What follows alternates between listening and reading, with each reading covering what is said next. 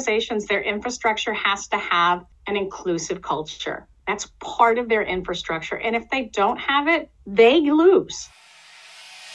You're listening to Good is in the Details. I'm Gwendolyn Dolske. And I'm Rudy Salo. And this is the podcast where we learn what we didn't know we didn't know in the spirit of Socrates, all with the aim of a better life, a healthier life, a self improved life good one. That was that was that was a good one. I know this is the first one of these that we're recording in 2023, and that oh, was oh, strong. So hats off to you. 2023. All right. Now we're recording the intro. This show we recorded last month or month and a half, and apologies to the listeners. This was one of our technical hiccups. You know, Gwen will Gwen thinks it's funny and perfect that it was a technical hiccup. So if the audio is a little bit off, we apologize in advance. Yeah, the issue was we just had problems logging on, but it's pretty perfect because our guest is talking about inclusion and diversity in the workplace. And one of the issues that comes up in this episode are generational issues and how we understand each other. And one of the things with Gen Xers is that maybe they're not the best at technology and they have something to learn from Gen Z. So, case in point, took us a while to get on, but you know what? We did it. We did it and we're getting better. We promise from here on out, things are going to be, be awesome. Te- 2023. Technologically wise. And our, and our guest is the author of the book, Evidence Based Inclusion. It's time to focus on the right needle. Her name is Dr. Lorianne Starr. And I learned a couple of things on this episode. Mm-hmm. I obviously, you know, I consider myself a diverse individual as an Arab American. I'm the, uh, I guess I'm the president elect of the Arab American Lawyers of Southern California. I take the helm in this April. So I'm very focused on diversity in the workplace, diversity training, diversity sensitivity. But what I really liked about this show was hey, it shouldn't be about diversity. It should be about inclusion and the importance of inclusion and the expansive view of, of, inclusion. And I learned quite a few things on this show that I think our listeners will enjoy. What are your thoughts? This is great for anyone who runs a business or for my university students listening to this. What are they looking for in a work environment? And yes, I something that I learned and that I thought was really interesting is that it seems as though diversity is actually the expression of the foundation of inclusivity. So we talk about the distinction between an inclusive environment and a diverse environment. And a diverse environment doesn't really mesh unless you have an inclusive environment. So we get a lot of how to steps and how to make that possible in the workplace. And the results are a better work environment, a better community, and it's also great on the wallet. And we even mention your favorite topic, transportation. We do. We do. We talk about transportation. Uh, we talk a lot about workplace culture. Mm-hmm. That's what I liked about it. Whether you're interested in diversity or inclusion or or not, everybody cares about their workplace culture. That's what I really enjoyed about. That's why I think this is a topic for everybody to learn about. How can we make a, a, culture where we work to be more inclusive and to be better, not just for people to feel like they belong, but ultimately, at the end of the day, you know, we we do live in a capitalist society. How is that better for the bottom line of the underlying organization and how they can make more money and how they can do better? So it's it is a good economic approach to it, I think. For sure. All right. Let's talk inclusion in the workplace with Dr. Lorianne Starr. All right. Well, Dr. Lorianne, welcome to the show. Thank we, you so much for having me. we're going to be discussing your book that is on, no, wait, I want to make sure I get the words right diversity, equity, and inclusion. Mm-hmm. That's the way that the words go. But according to your book, we're going to focus on inclusion as opposed to diversity. Could exactly. we start out with some basic definitions that we're working with before we move forward. So, what does it mean to be inclusive, and what does diversity mean, and how are they different, and why do they get confused as though they're one? They're you can swap them out.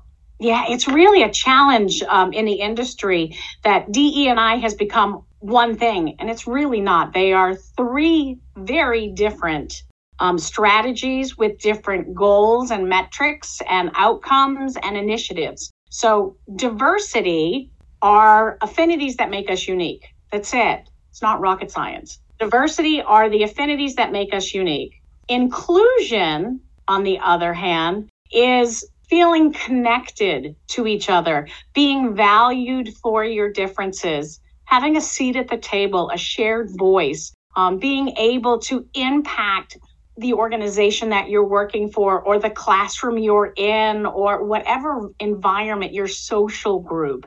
Um, inclusion is where we see everyone's differences. We appreciate those differences and then we build upon the individual strengths. So i like to think of diversity and inclusion this way. If you take a bag of skittles and you dump the skittles out and you break up the skittles into color groups You'll have a color group of yellow, a color group of red, green, orange, purple. Um, so you'll have different color groups. Well, that's diversity. When you've broken them into color groups, mm-hmm. that's diversity. And the goal of diversity is each group has a very diverse perspective, or in the case of Skittles, a, a unique taste. Inclusion is when you top when you throw them back in the bag, you shake the bag up, you grab three Skittles and you throw them in your mouth. It might be an orange, a yellow, and a green. Inclusion is when you can sit back and enjoy that flavor because that'll be different than if you had a purple, a red, and a yellow. So I, workplace inclusion is when we when we appreciate those differences. I really like this idea because something that you touch on in your book that I think I've actually noticed when it comes to trying to prioritize diversity is that somebody thinks that they've solved a problem where they're treating another person almost like a quota. Like, oh, we want to appear diverse. Here is somebody of this particular background, solved, problem solved. We've got mm-hmm. it. And it's not really reflective and it doesn't have this inclusion quality that you're talking about, that it's looking at the the issue. I, I don't know. I just I just appreciated that you're pointing out that a, just diversity in and of itself does not actually make a company or a business diverse. No, not at all. Well, diversity itself can make a company diverse, but it doesn't provide any benefits. Okay. So here's the problem. Because for the past, really the past 20 years, we've been lumping DE and I together, when research is done, practitioners human resource professionals read this research and what they're hearing because we have trained them to think of diversity first is if I have diversity, these are the benefits increase productivity, increase um, innovation, decrease in conflict management, uh, better team building. But that's not true. The I is responsible for all of that, not the D. So in the book, I really shake out that really the benefit of diversity is diverse perspectives. That is it. Inclusion, when you have a workplace that's inclusive, then we see in pre, you know, increase in productivity, job satisfaction, innovation, decrease in conflict management, better skills. We see profit margins increase two to threefold when there's an inclusive health culture. The good life. Before, yeah, before we can jump into diversity, before we start bringing in all these diverse candidates, we have to have an organizational culture that will support them. Yeah. What organizations? Okay. Oh, go ahead, Rudy. No, I think I get it now. I, I mean, I'm sorry. I'm, I'm, I'm the dumb one on the on the podcast. By the way, I play that all, I play that all the time. I, but I, I, think I think you I think now I, the there's not a light bulb because I'm not smart, but a candle finally started to burn above my head. Where mm-hmm. you just I think what you just said about an inclusive culture that's making that's making some sense to me because okay if you're only focusing on diversity which you know you, you in your book you have this kind of you have this very interesting iceberg uh, you know you call it the affinity iceberg where you break things down by it, it, to me it appears that outward appearance versus mm-hmm. all of this other stuff that's supposed to be reflective of an individual and if you're only focusing on the things that are the iceberg or above that's it appears that that's literally just a checkbox that some that some companies will want to just check the box for. But if the underlying culture of that company prior to trying to make things diverse, if the underlying culture of that company isn't already set up for somebody's success, no matter what background that they have, it's going to fail. So at the end of the day, it really comes down to what's the culture of leadership on down, the base foundation of a company, that's what's so, so necessary in order for any of this to succeed. Do I have that right? Is the candle you, burning? Yes. Yes, you absolutely have it. If you're just hiring for diversity, and I really don't know when we went so off track. Like, I think back to the workplace in the 1990s, there was a focus on, in the early 1990s, there was a focus on culture, but then we really started hearing much more around diversity and diversity attraction and diversity retention in our candidacy pool, which equated to in the 90s hiring more women. In the early 2000, it was hiring people of color.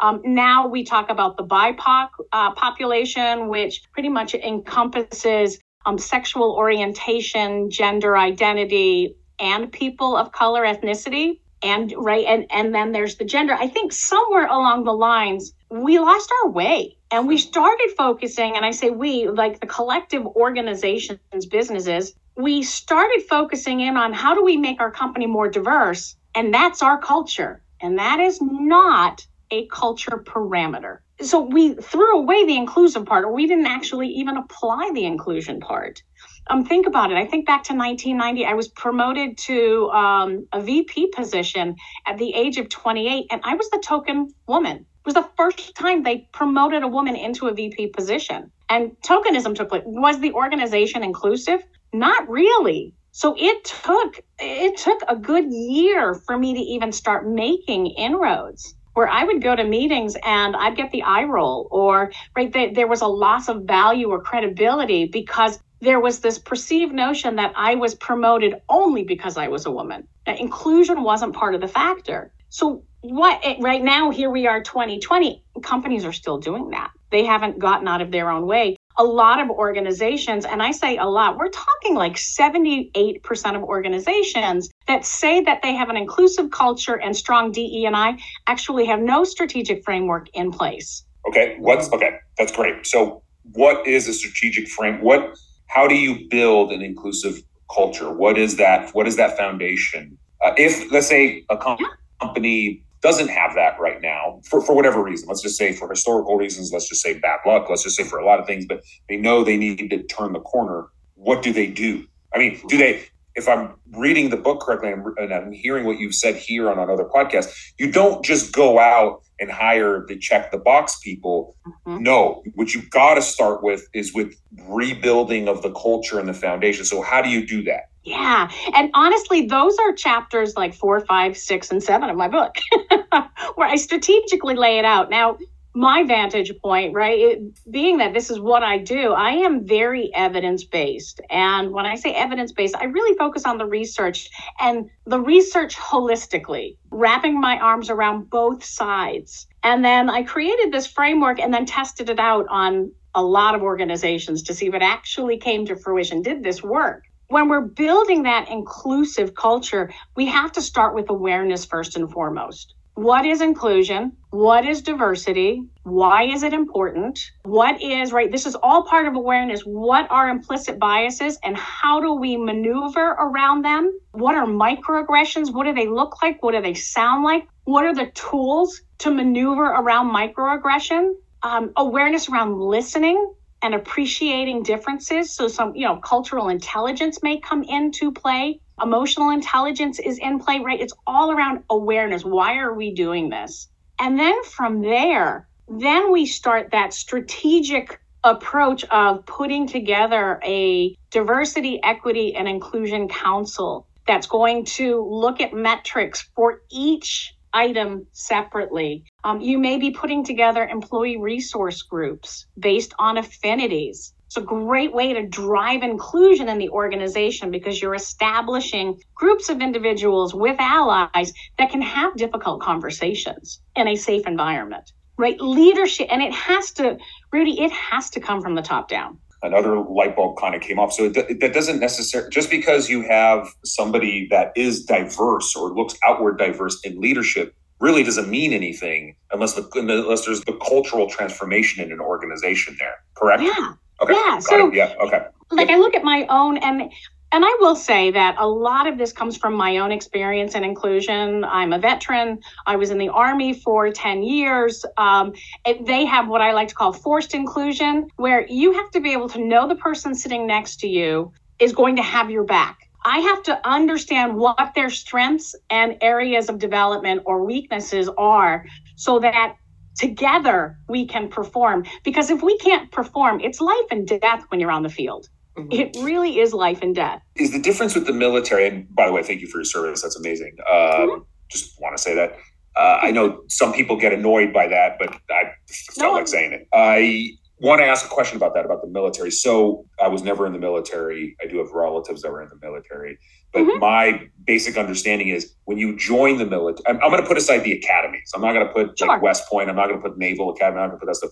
But just the military in and of itself. When you join the military, you you come there with your experience. You come there with your family background. You come there with everything. But in my brain, correct me if I'm wrong. You start off at zero like everyone is zero and you get built up from there or is that is that a misconception? Nope that's exactly it. We start off at zero right? We go to basic training. Everybody has to be able to do one perfect push-up and then we build from there. And collectively as a unit as a group of individuals we are encouraged or we're penalized to help everybody around us excel as well. So if you have someone in your unit that can't do the required push ups, it's not uncommon in basic training to see seven, eight cadets out there, right, working on push ups. Or, as I like to say, the drill sergeant, because I could just barely do one push up. Every time I turned around, I was being dropped, right? They, like, I would walk out to formation and be like, oh, Lynch, drop, give me 20. I'm like, I can barely give you one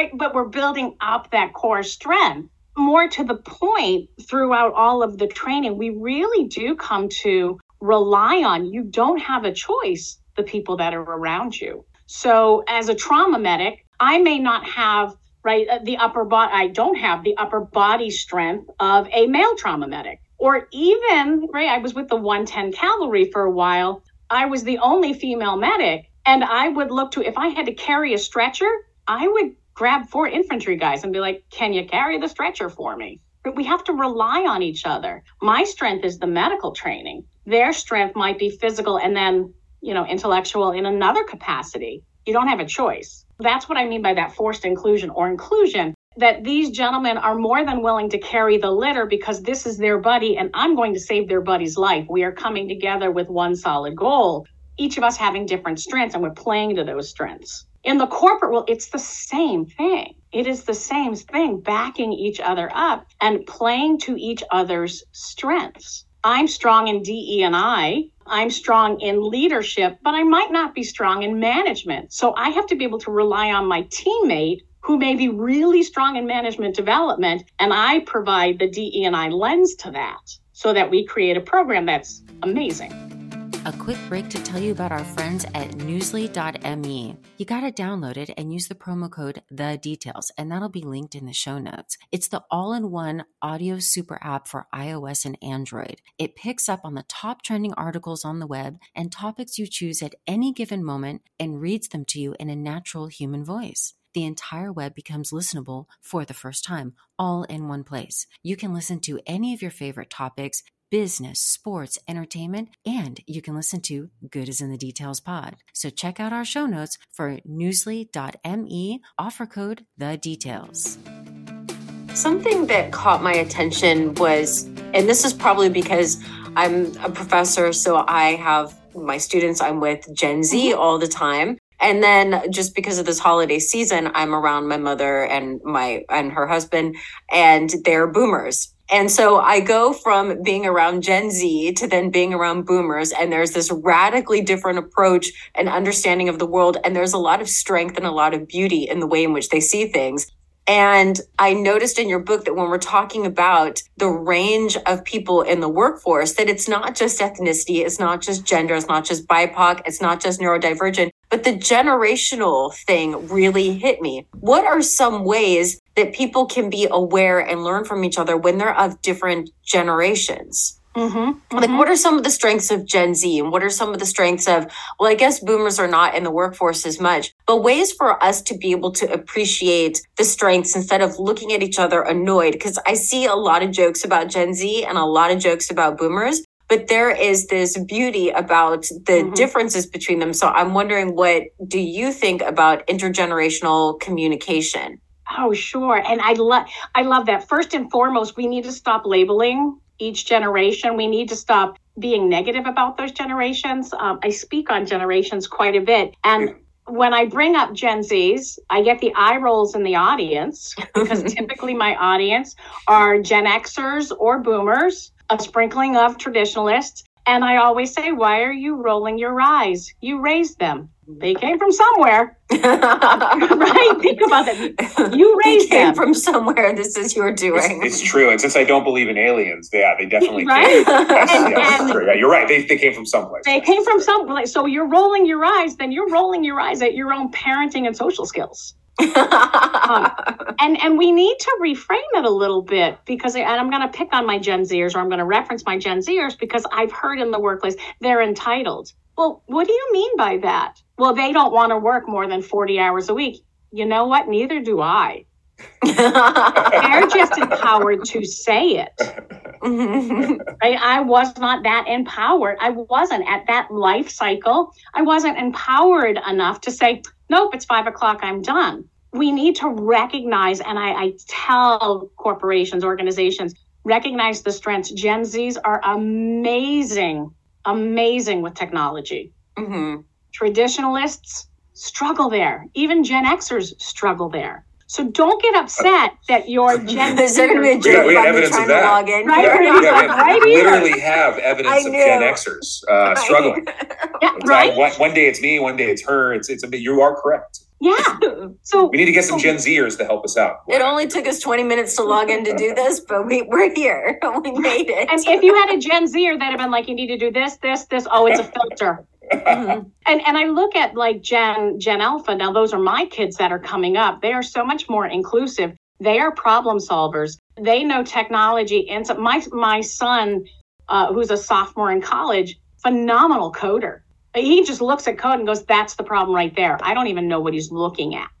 And he's the norm. He's not like the, it's not that he's wonder kid. He's the norm. This is what they're learning. We need to appreciate that. So we again, it's an inclusion issue when I hear that there's a division between any of the generations, it's inclusion. You're not seeing the value. So for my Gen Zs, um, I'm an adjunct professor, and I always tell my Gen Zs look for a coach or a mentor, someone that is a Gen X or a, a baby boomer, and ask them how they got where they are. Ask them how they problem solve. Listen to them. You don't have to mm-hmm. solve anything for them, but understand where they're coming from. Listen to their communication. If you text me years ago, now I'm up on text, but when when texting became such the thing, if you texted me, I it would take me days to reply back to you because I'm of the mindset if you really want to talk to me, you'll pick up the phone and call me. Today it's different. Today I recognize the value of texting, but that came from learning from my kids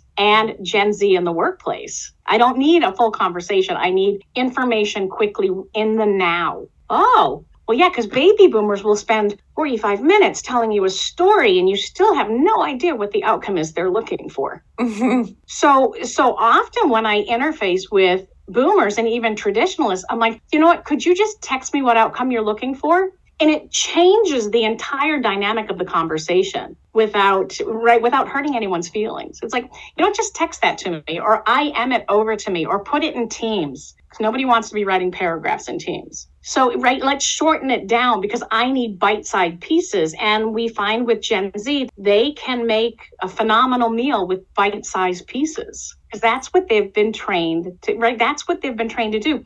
We also know that your Gen Zs love coaching. They grew up being coached. Gen Alpha, same thing. Trust me, I've coached multiple teams for many, many years of sports. So they're used to the coach coming out and saying, not that you did a good job or a bad job, but how would you have approached that differently? How would you have scored differently? What if, you know, uh, you know, number 17 was in this position? What would you have done then? Right? And that builds up that problem solving and critical thinking. So that's the downside to Generation Z. Information doesn't have to be researched. It's at their fingertips. Right? So and that deficit, gwen you know, is is that critical thinking. They've lost some of that critical thinking skills. Yeah, we have we have this conversation about what's the difference between knowledge and information with the students. So I I give them the example of let's imagine that there are two students in high school that um they're going to be tested on what's a, a popular book. Let me say let's say 1984. Let's say a typical book that's mm-hmm. taught and I say one student just looks at Wikipedia, the other student actually reads the book.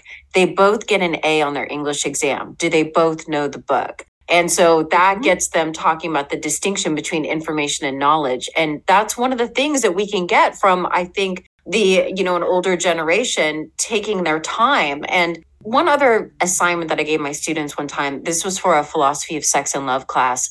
And I asked them to interview, I can be a grandparent um, mm-hmm. or somebody who is about 55 or older and ask them if they are married and they've been with their significant other for a long time, ask them how they met and then they shared it in class and it was a way of life that they could not imagine. It was my grandfather went by my mom's shop or my my um, my great aunt just insisted on getting these two people together from church.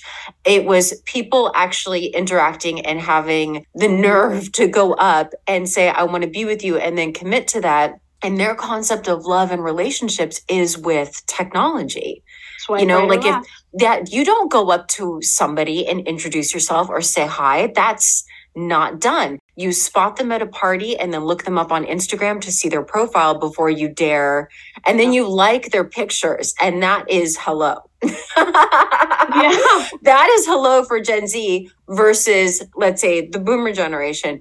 And so it was just a really nice because that assignment, I think, gave them the opportunity to have this appreciation for the method of communication and the sweetness of it with something as simple as a romantic relationship. Mm-hmm. Yeah, there's the right clear difference. So, how do we build on, right, when we're talking about inclusion in the workplace, how do we then bring on both strengths? Yeah right that technology and the communication. Let's have that discussion. And that's why i like where you're saying the inclusion because this is a matter of appreciating that. So if we do diversity we say okay here we've got a boomer we've got gen z we're good to go.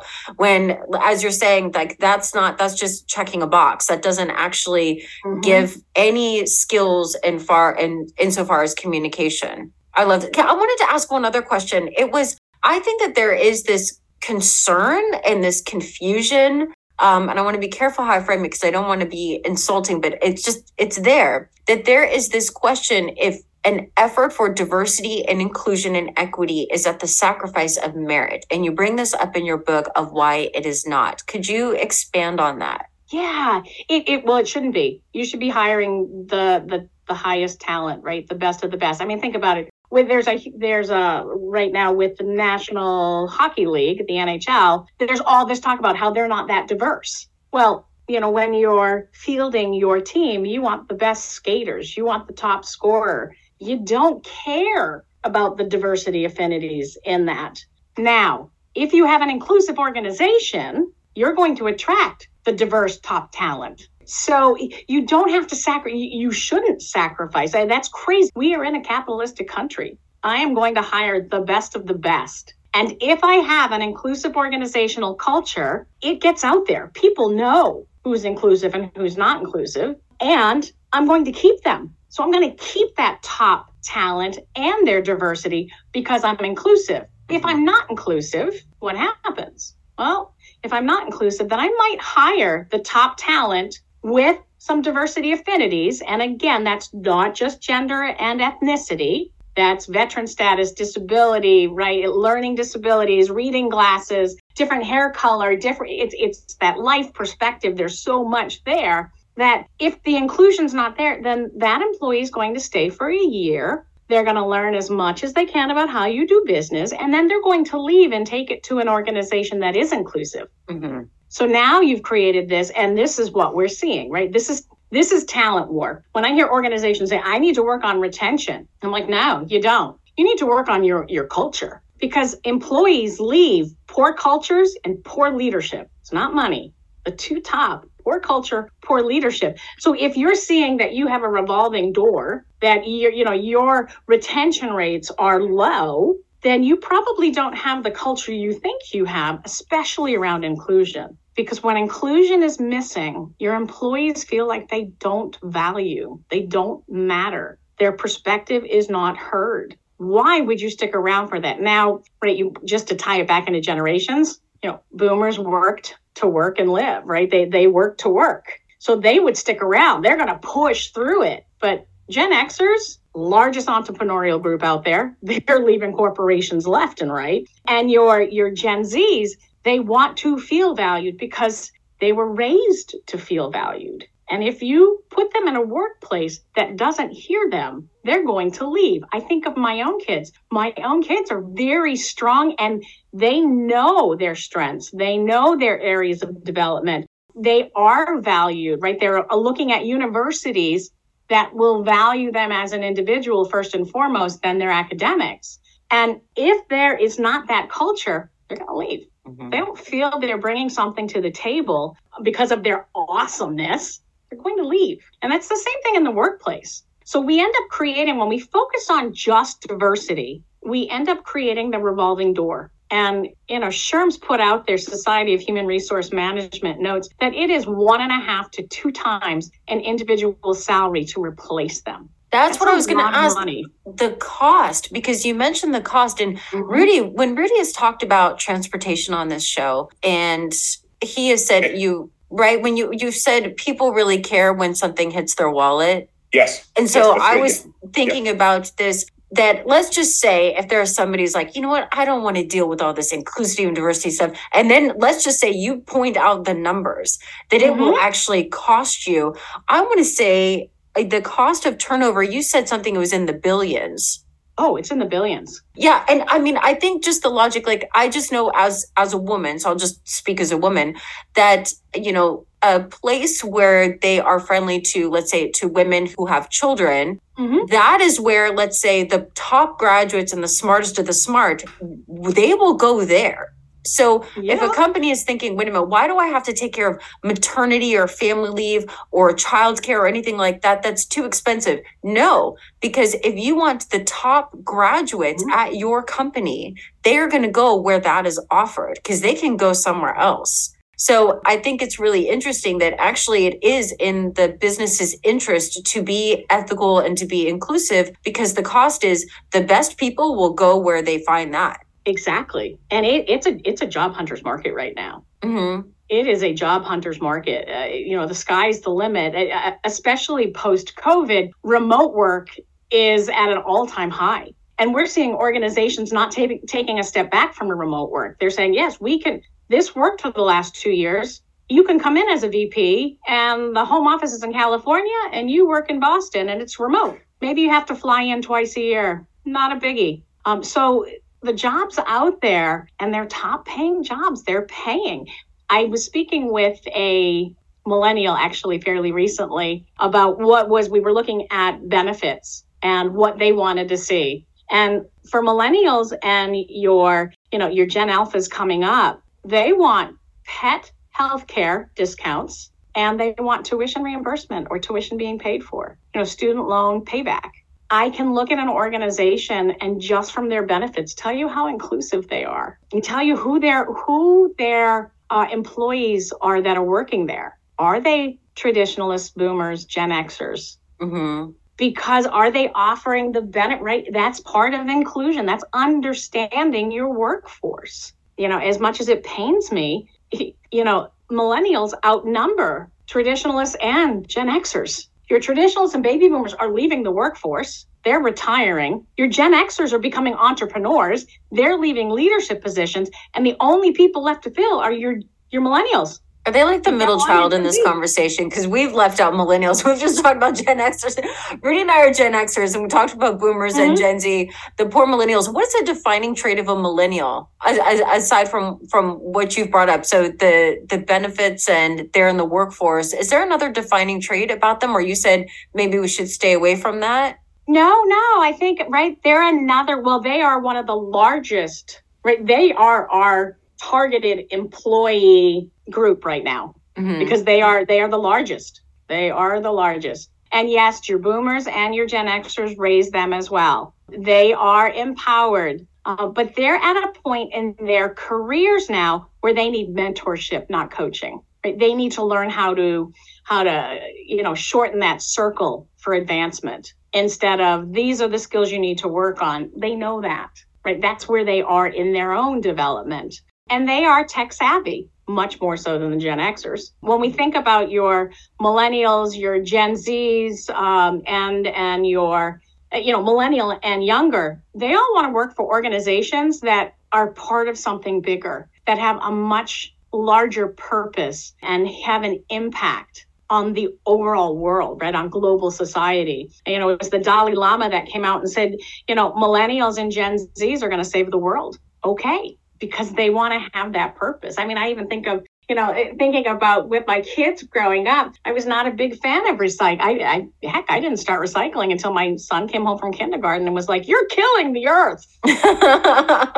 okay, now I have three bins that collect dirty garbage that sits in the kitchen that we take to the dump for recycling.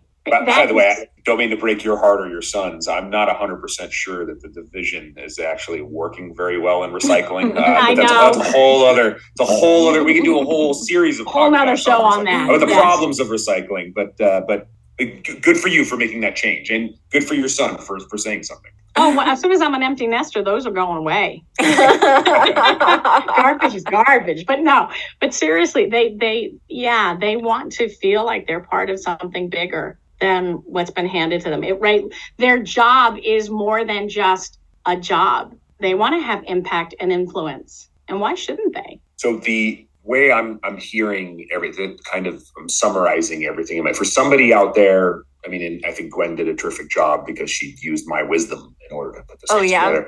Um, if for somebody out there that uh, that's like, look, I I don't care about this DEI stuff. This is this is negatively impacting me. I'm I'm losing some business because I'm a I don't fit any of these boxes or I'm not doing this or that. The shift needs to be no your wallet and your pay and and maybe you're thinking very short term about your current business but you're not thinking long term mm-hmm. about where our business can go and the growth there you're kind of looking towards the past rather than looking towards the future you need to change your mentality and realize the importance of uh, an inclusive organization which you know has a, an array of diversity and, Mhm. and we didn't touch upon equity too much but in, in any event because we're in a capitalist system, we need to speak about the importance here in capitalistic terms, both to traditionalists and people who may not think they're traditionalists, but only are thinking of themselves and they, and the direct impact on them in the short term. Is that usually how you you try to get people over the hump? yeah you know i don't want I to. find it- with that with that I find that it's more transactional business versus transformational business. So yes, there are companies out there that are stuck in transactional business mindset. Right? I give you this, you give me that, we move on. I don't need DE and I. Who cares? Who cares? I'm hiring employees. Some of them stay, some of them leave. Blah blah. You know what? Your business is viable today, but it will not be viable in five more years Okay. because we have this thing called globalization. That happened, right? That happened. That changed how we do business. Business today is transformational. It's not transactional. It's transformational. All you have to do is watch the commercials on television. It's all about relationship building and connecting and being inclusive. So if your if your business is still transactional and that's your choice. And when I go into organizations and they're like, we, we don't want to play in the diversity pool, I tell them, fine, because you're not going to be able to afford me anyways. You're going to be out of business in five years.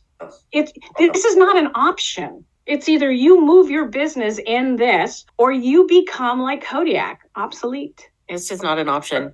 You know what? I'm I'm also yeah thinking about just as far as Gen Z goes and younger generations, you're going to have um, just because of transportation, university, that it used to be that people paired up in terms of romantic relationships or friendships based on their neighborhood, their Mhm. ethnicity, their religion, their first language, that that was the draw in the pact with friendships and any kind of a relationship really. But now the draw is do you oh you're you're majoring in psychology so am I. We're doing a group project together. The draw is interest. It's Mhm. not necessarily religion or skin tone or Mhm. first language. It's a draw and interest.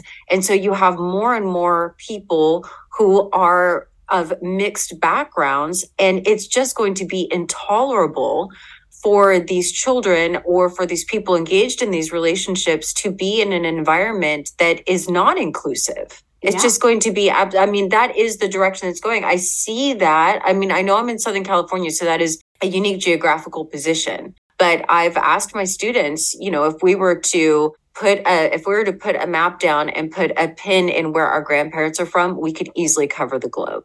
There's no question. We could mm-hmm. easily cover the globe. And as opposed to if I were to ask, let's say, boomer generation, where your parents from, where your grandparents from, it wouldn't be nearly that spread out. Yeah. And so I think that what you're saying is like, this is not a choice and it's going to be intolerable for the generation that's being raised right now and definitely their children. Absolutely. I think even from a, um, a societal lens, I remember as a kid, now I'm from the Boston area, but Boston had Little Italy, where if you were Italian and you lived in Boston and you spoke Italian, that's where you lived. And you went to the Catholic church that was there, and everybody knew everybody. We had, you know, then we had Northie, which was for um, our Irish immigrants, and everybody there was Irish. Mm-hmm. That's not the case today. That is not the case today. Little Italy now, as I call it, or the Italian side of Boston, has a handful of Italian restaurants that are amazing. But the housing, it's everybody. You know, Back Bay of Boston is everybody. It's no longer just one group of individuals. We don't see, you know, Cambodians and Vietnamese living in a single, you know, a single block. They're now we're, we're everywhere. We've spread. Mm-hmm. Now that you, happens with globalization and you you actually you brought up there's not only just globalization as well you also kind of brought up kind of an interesting point as well something that i'm very focused on both in my work and, and just in my studies and, and, everything else. Housing in and of itself and where affordable housing is. Mm-hmm. people of the younger generation um, will go where the homes are affordable. And the people of the younger generation are you know tend to be more mixed or tend to be of, of more diverse. And they're going to move into areas and you know, kind of make the area that may have been homogenous at one point in time not so homogenous anymore. so housing affordability is a huge factor as well, and it's just that will also lead to uh, d- diversity or, or inclusion or anything. I mean, people that are leaving California of all different types and, and diverse backgrounds are moving into other states that are more affordable. Affordable. Yeah, that's right. It's just kind of like the future is here. It's already here. It's already now. And the impact of the movement of people to more affordable places, maybe we're not seeing it immediately, but we're going to be seeing that in a half a generation or two. So it's, I get it. Like I, I, I yeah. see that. I see. I mean, I was already a believer in all this stuff just because I am, I am, I'm personally diverse. Um, whether or not I, I, have to check the Caucasian box, I'm I'm an Arab American and, and I'm mm-hmm. the son of immigrants and I had my own unique view and, and upbringing. So I always classified myself as diverse. So sure. I'm a big believer in, in, inclusivity, but I'm trying to always think about the future. Like as Gwen was talking a lot about California. Okay, we're here in, here in California. But what does that mean for the rest of the country? Well, that's where affordability might play a factor. That's where these economic indicators will eventually lead to some diversity, I think, or I, I don't know. I'm, I'm wondering what your thoughts are on that. And, and I think the United States, I look at the United States and I look at our political system as business, right? Rather than political parties, I say, you know, who is the CEO of the United States and how are they running this business called the United States? And right, that trickles right down to states. And here's the problem we haven't, as a country, invested in infrastructure that supports diversity mm-hmm. and inclusion. So yes, you're going to have right. I, I, I live in New Hampshire and I hear it all the time. We want more diversity in New Hampshire, and I'm like, the housing market doesn't allow you to have that. There you go. I mean, you they you can't said afford to move here. You said my favorite word, the word that I constantly talk about because I work in all the, infrastructure. I'm an, I'm an infrastructure finance attorney, and I'm constantly banging the drum as to we lack the infrastructure, we lack the financing for infrastructure, we lack the the thinking about the importance of infrastructure for a million things. But yeah, yeah, I mean, I could I could only imagine what the the issues are in New Hampshire. And there's also, you know, where younger younger young, the younger generation as well don't necessarily I'm, I'm, hoping don't necessarily want to only travel via a car they want to have mm-hmm. a whole host of transportation options but yet that infrastructure is going to limit them to where they're going to move and everything. So yes, everything does come down to Yes, and and we let's be honest, the United States, our infrastructure really is built in the 1950s, and we've done yes. nothing to improve it. Very little, very yeah. very little. Yes, I mean, the, you know, a couple cities. Oh, we built a train system here. We built it. Yeah, okay, but where does that train system really go? And have you and have you really mm-hmm. made that inclusive for everybody, or is it only one segment of the population that's going to be using that train system? What about you know promoting that to all different types of people of socioeconomic backgrounds? And so, mm-hmm. yeah, I I'm a big believer in the impact of infrastructure on diversity in this country. And I mean, that could be a whole nother show because there are so many points that we're missing. If you need somebody to talk infrastructure or infrastructure finance, oh that's, I, that's I, I'm your guy for sure. sexy infrastructure. We did an episode on infrastructure and we called it the sexy infrastructure because Rudy's like, we need to tell people infrastructure is sexy so they'll pay attention. It is. That's, work. that's true. yeah. and, and, you know, and, and, you know what, uh, Doctor? It's uh, it's very capitalistic because I'm in that space, and so I'm just thinking about my own employment. That's okay. There's nothing wrong. With that. There's nothing wrong with that. There is nothing wrong with that. Absolutely absolutely. But yeah our infrastructure and you know it's the same thing with organizations. Their infrastructure has to have an inclusive culture. That's part of their infrastructure. And if they don't have it they lose. I mean there's no other way to say it. you lose. Mm-hmm. you don't have that you're going to lose. You're going to lose the best talent that you have. It's going to cost you a boatload of money to make that up. And i'm going to sit back and say i told you so.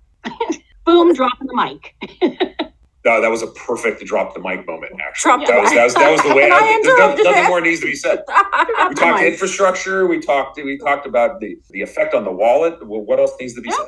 Good. Oh, thank you so much. I thank you for this work. I really enjoyed your book. I enjoyed. I think it's such important work that we're paying attention to this and i also love that i mean our our show is really about what does it mean to live life well and so i hope anyone who's interested in starting a business or working in their business or seeking employment what they want to look for so that they can really have work as something that is meaningful and is part of what it means to live life well and be part of a, a growing thriving community. Absolutely. Oh thank you. Thank you you too. Thank you for your patience Oh, not a problem. Both, the both of you. If you guys weren't on video, you would have been seeing me slamming things down. I, for no reason. nice. nice. Thank, Thank you, you so much.